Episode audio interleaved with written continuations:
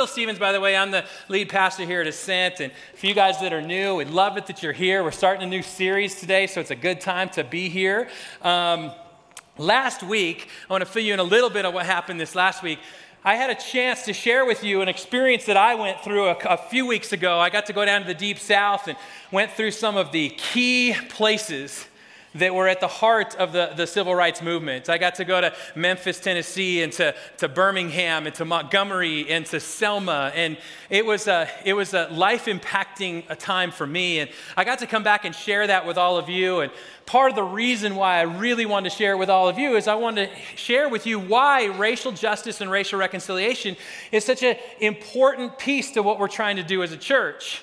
I wanted to share with you that this isn't, this isn't just a response to culture, this is a, a response to the gospel of Jesus. And, that, and that if, if Jesus cared deeply for it, then we're going to care deeply for it. And so I got to unpack that with you guys this last week. Um, while I did that, I, I talked about uh, the Lord's Prayer and, and what Jesus was saying in the Lord's Prayer, and, and, and it stuck with me eh, before giving that sermon last week.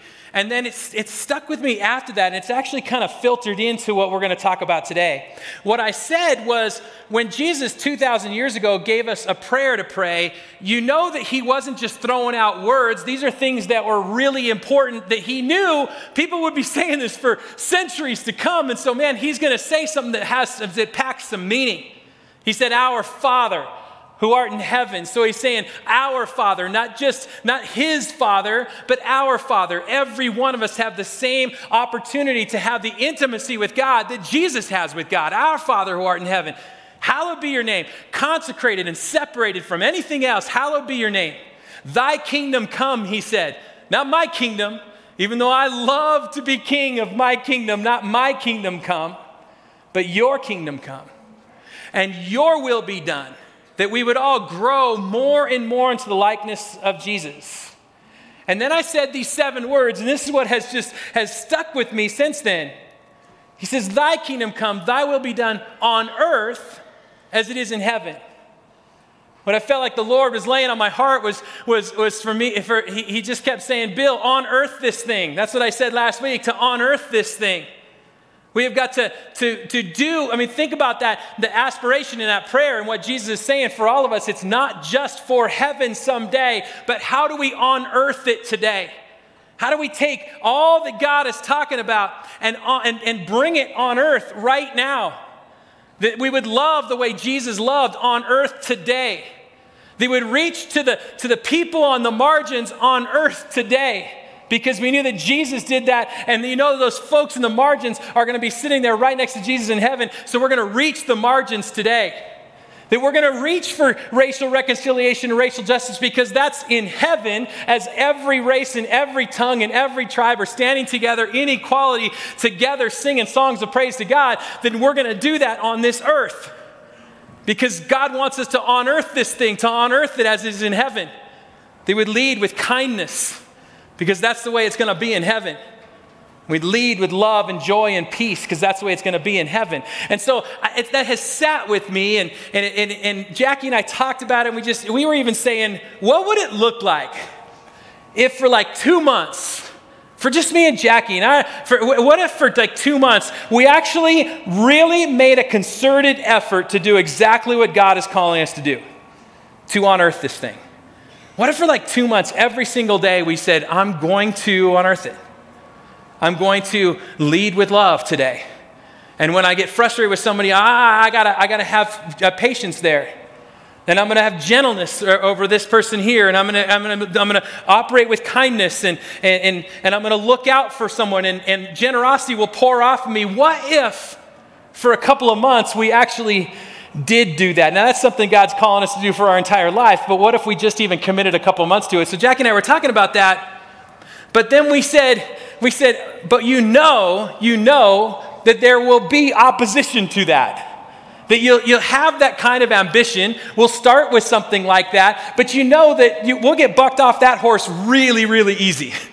That you'll come down the stairs at the, at your, you'll wake up in the morning and say, I'm gonna unearth this thing today. And you go down the stairs and you see that your dog crapped in the living room and you're just going, uh, your frustration comes in and you're going, and now, oh no, but that's not gonna, that's not gonna derail me. And then your middle school kid comes downstairs and they're getting ready to go to school and, and you ask them now, did you brush your teeth? Did you put some deodorant on? And, and, and they're like, oh, why you, why you always have to press me on that? And, and you're going, oh, man, why am I talking to my middle schooler about hygiene right before they go to school? Well, because some middle schoolers, not you guys, you, you, I was sitting back there with you guys, you guys are hygienically perfect. Lots of other ones aren't, right? You guys know that. You might, you might look at that and you, and you get into that kind of argument and then they get out and they go on their bus, and you go upstairs and you feel their toothbrush and it's dry. And you're going, now I'm dealing with a kid that doesn't believe in hygiene and lies to me. And what do we conclude there? We don't conclude what's wrong with my kid. You conclude what's wrong with me as a parent. And so now you've just been bucked off the horse again, and you're going, How am I going to unearth this thing? You go to work, and you're facing an employer or an employee or a friend or somebody that's there, and they're frustrating you, and you're just going, Oh, this drives me nuts. Just get me home.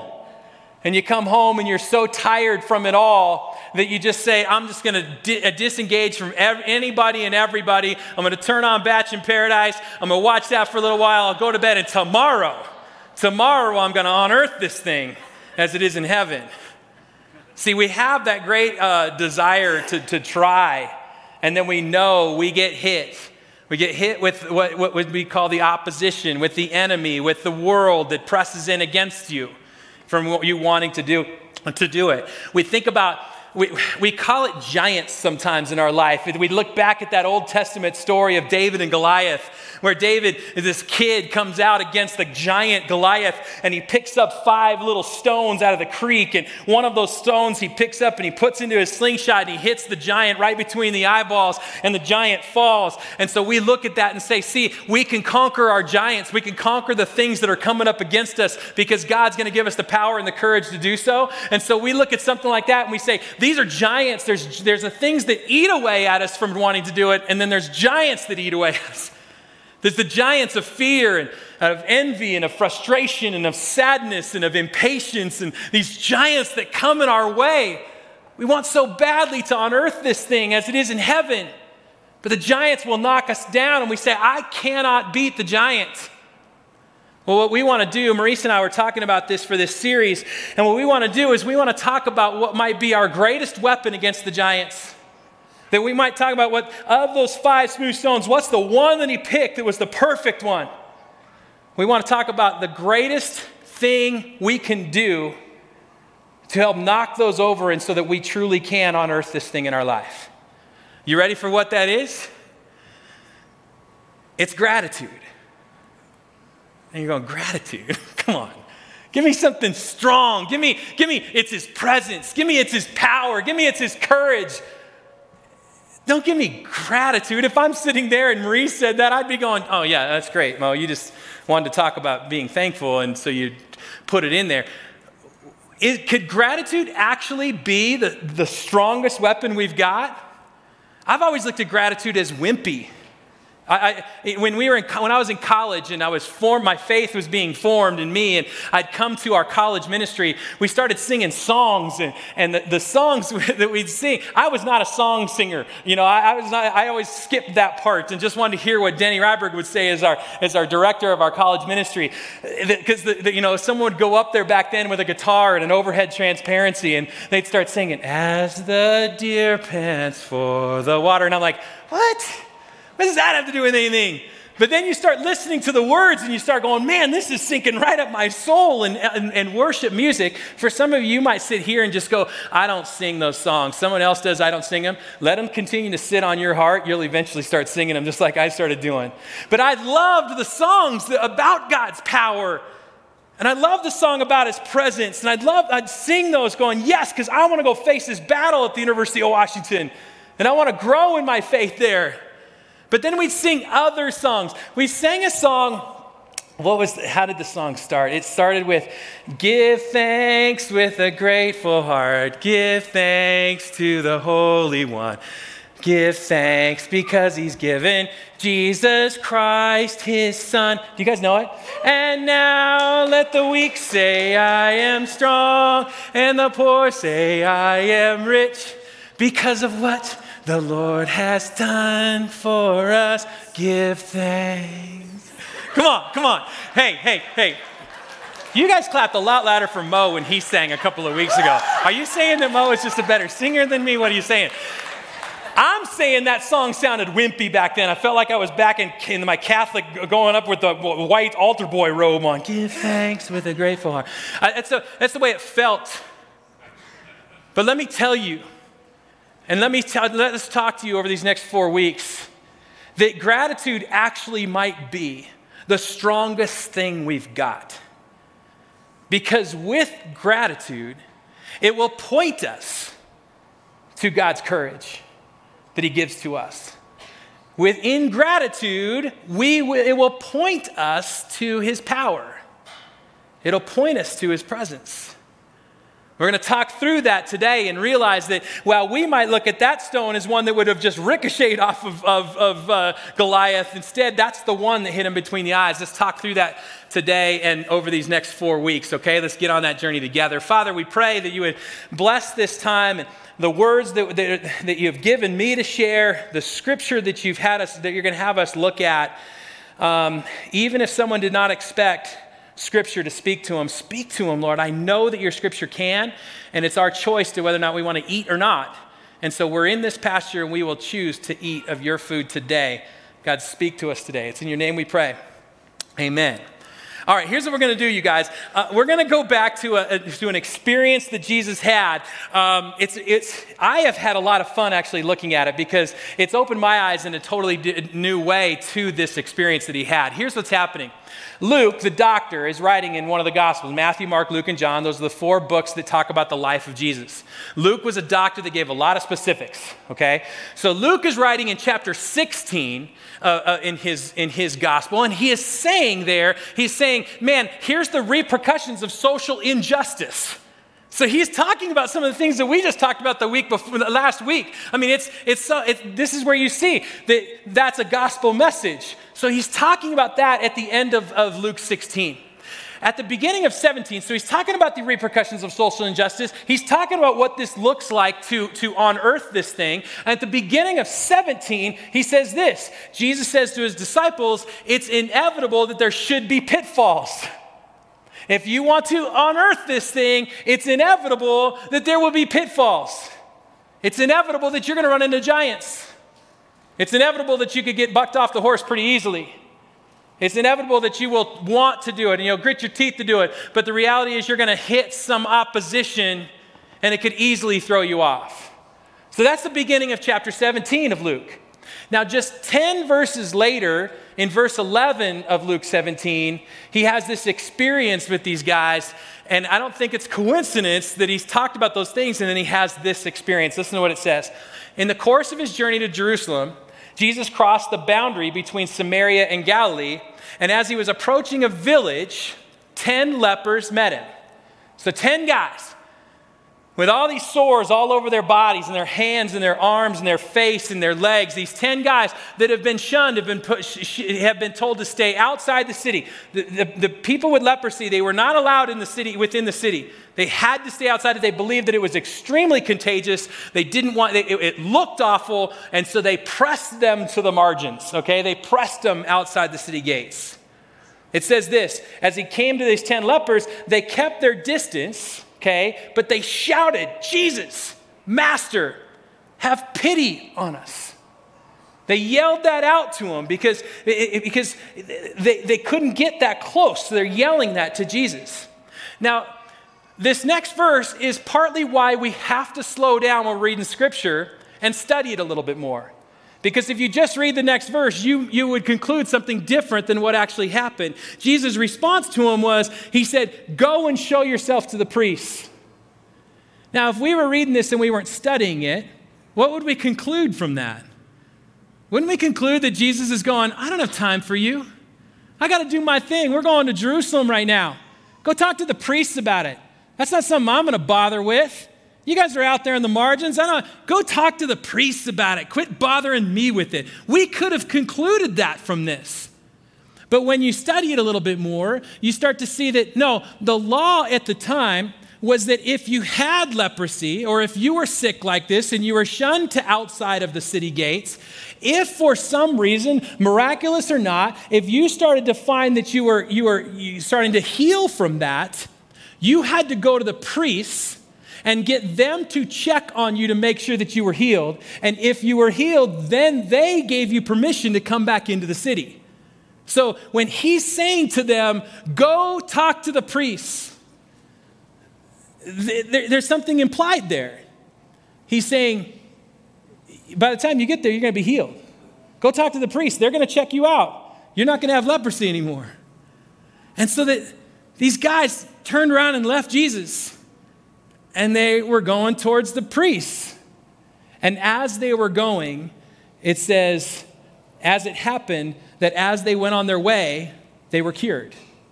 So as they're going, this leprosy that is, has, has dominated their life has took them outside of any social, social gathering, social um, um, group of people. They, they had to go on their own. They have all this leprosy, and, the, and that leprosy is starting to heal, and they're looking at it in their hands. They're seeing it. They're going, what? You could picture one of them going, What in the world's going on? And he looks over at somebody else, and he's going, Your face, man, it's, it's, it doesn't show it anymore. And so these 10 guys are being healed as they're walking towards the priest. Now, as it does that, it says, it says one of their number, when they saw that he was cured, turned around. One of them did.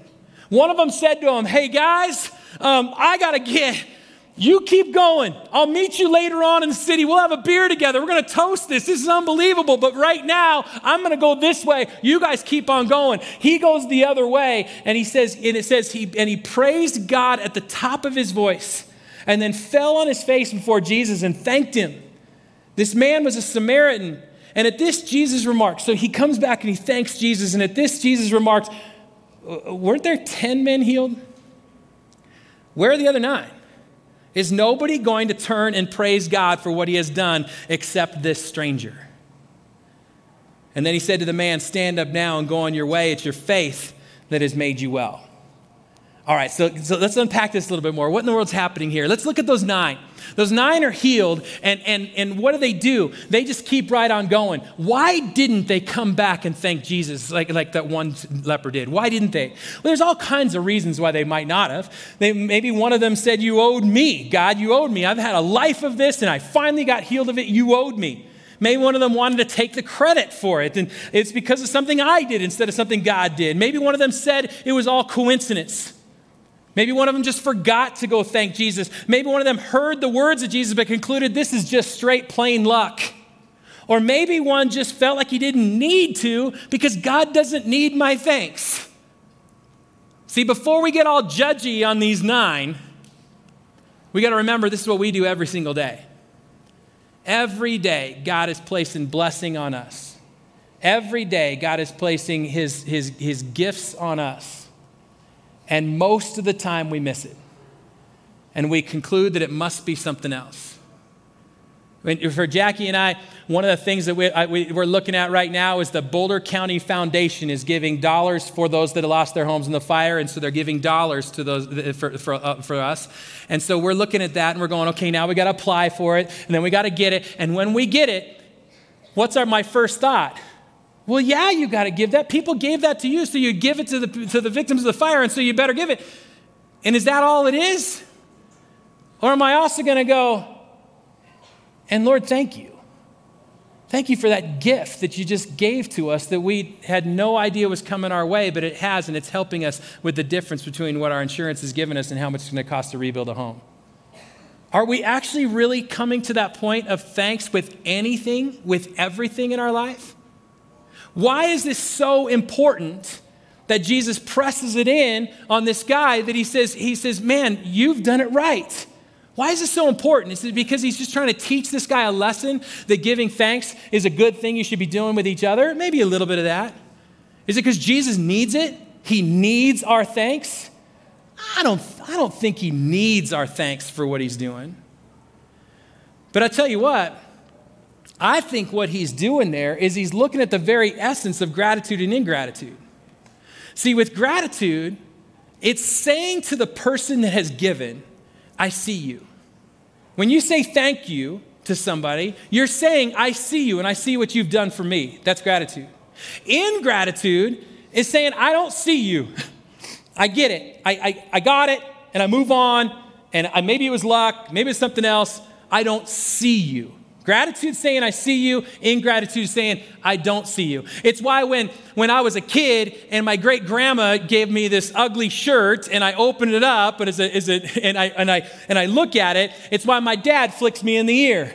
Why does my dad flick me in the ear? Because he's saying, Go talk to Gigi. Go tell her thank you. Go tell her you see her. Go tell her that you're appreciative of what she's done, even though that's a hideous shirt. Go tell her that you see her. And and and because if you don't, and you just move on to something else, what's Gigi thinking sitting there? She's just going, oh, all right. He, he doesn't, I don't even know if he knows who gave that to him. Gratitude says, I see you. Ingratitude says, I don't. And what Jesus is saying to this guy is you coming back to say thank you is saying, I see you, Lord. I see what you are doing. And look, and I love what he says it. What he says to him, he says, set, he says, and he said to the man, stand up now and go on your, fa- on your way. It's your faith that has made you well. See, again, if we hurry through that, we look at that and we say, he's saying your faith is what healed you of leprosy. But that doesn't make sense. All 10 of them were healed of leprosy. So all of them were healed. So it wasn't your faith that healed you of leprosy, it was your faith that did something else. Your, your faith has made you well. You have set your heart right, you have set your mind right. You see God at work. And when you see God at work, you, you will see his presence. When you see God at work, you will feel his power. When you see God at work, you will lean on his courage and you'll be able to face the giants. Your gratitude, your faith has made you well. You're ready. You can see it. Unearth this thing. You see the Lord at work, and that's what's going to help you to unearth this thing. That's what he's saying. That's what he's saying to this guy. That's why it's so important that we lead with gratitude. Let's look at it this way if you're in the middle of a battle back in ancient times and you finish that battle and you walk back to the castle and you see the person at the top, what's that, what, the, what do you hope that person at the top is going to say? Open the gates so you can get into the castle. Jesus is saying, man, when you express gratitude, you are opening the gates to something. You're opening the gates to His grace. You're going to get ready. His grace is flowing. You're opening the gates to His grace. You're, you're getting to see what God is up to. Now, now, when we say that, we got it. We have to look at that word grace. We always throw that word out there all the time in, in, in church. But what really is grace? Well, let's look at Old Testament and New Testament with that. In the Old Testament, there's a word, it's a fun word to say. It's, it's in Hebrew, it's chen, okay? Chen is grace in Hebrew because the Old Testament is written in Hebrew, New Testament is written in Greek. And so, hen, okay? Hen almost, it's like, it's like you're spitting on somebody. Hen, okay? Everyone do that, but try not to give COVID to the person next to you. Hen, hen, okay? Hen, that's, that is the word for grace in the Old Testament. You know what that word literally means? It's a gift of favor motivated by delight. Hen is a gift of favor motivated by delight. So, for example, when you look in Esther, Esther, Esther goes to the king to plead for her people because her people are, are, are, scheduled to be destroyed, the Jewish people. She goes to the king and she asks the king for grace. And because the king delights in Esther, the king grants that hen, and his people, the, the people are saved. 40 times in the Psalms, the people that are writing those Psalms are asking for hen. Every time you see in the Old Testament, they're asking for grace. They're asking for a gift of favor motivated by delight. Throughout the Old Testament, when you read that word, that's what it is it's a gift from God. Now, in the New Testament, that word is charis, okay? And so in the New Testament, it's it's a gracious gift, charis, which is the same thing, a gift of favor motivated by delight. So whenever you see grace in the New Testament, you got to think the same thing. It's charis, that's the Greek word for it, And it's again a gift of favor motivated by delight. This is why so many times grace is linked with the cross. Grace is linked with our salvation because it's the greatest single gift that God has ever given. The gift of life for all of us. This is what this is why Paul writes in Ephesians 2, it is remember by grace, a gift of favor motivated by delight and not by achievement that you are saved and has lifted us right out of the old life to take our place with him in Christ in the heavens. Thus, he shows for all time the tremendous generosity of that gift of favor, motivated by delight and kindness he has expressed towards us in Christ Jesus. It was nothing you could do or do or, or to achieve it, it was God's gift to you. That's God's grace. It's his gift of, of delight for us. Now, I want to give you one more word it was a Hebrew word. It was actually a Hebrew song that they would sing in ancient times. That song was, was a song, it was called, it was a Dayenu. And Dayenu was a song that, that, that basically said, the Hebrew words basically said, it would have been enough. The Hebrew people would sing this song at Passover, and they're saying, it would have been enough for you to have gotten us out of Egypt and, and, and separated the sea so that we could get across. That would have been enough. But you did even more. It would have been enough for you to, to, um, to, to, to, deliver us out of Egypt and into the promised land. That would have been enough, but you kept giving more. It would have been enough for you to rain food down from heaven, but you kept giving us more. It would have been enough for you to forgive us for, for building the golden calf, but you gave us more. And so they would sing this song, It would have been enough. And we can sing that every single day, you guys. It would have been enough for you to give us eternal life. It would have been enough for that grace. But you give us more. You give me a breath to breathe this morning. It would have been enough to give me a breath to breathe, but you give me a, a roof over my head. Yeah, but that's not the roof that I had a year ago, and it's a rental, and it's not the house that I loved. But you've given that to me. And that's your grace. That's your gift with favor because you delight in me. That would have been enough, but you give me children, even if they stink. You give me children. And you go, that is God's grace, it's His gift. And that would have been enough, but you give me a car to drive, even if it's the check engine lights on every day, the car to drive to get me to work. And even if there's struggle at work, you give me that. That would have been enough. See, we start to see that grace isn't, isn't just one thing, grace is everything. I love what I love what Francis Chan says about this. And if you've ever listened to that pastor preach, he's very unique in the way he does it. He just said, "Look, he says God didn't just give us the ability to eat. He, he, that would have been enough to just eat, but he said he didn't make us like plants where, where you, you eat through your roots and, and so you're walking and you're getting nu- nutrients from walking. It's, you're eating through your feet. He says he gave us a mouth and he gave us taste buds and he gave us saliva to enjoy it. It would have been enough just to, to make me, to give me healthy food to eat, but you give me enjoyment in eating it. I, I love that. I, I, I, had Molly go grab me my favorite single food in all of the world, a sausage and egg McMuffin. It would have been enough, Lord, to give me an egg. It would have been enough to, to give me a, a, a, a, a yogurt. But you give me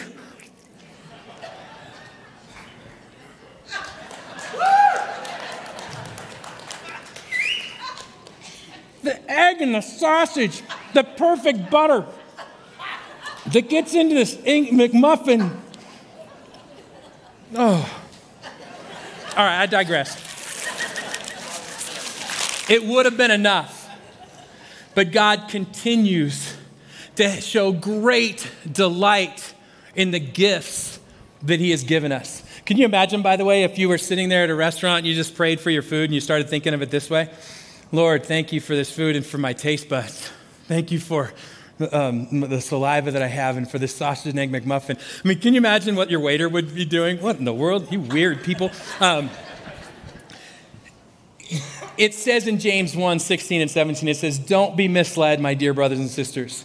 Whatever is good and perfect is a gift coming down to us from God our Father, who created all the lights in the heaven.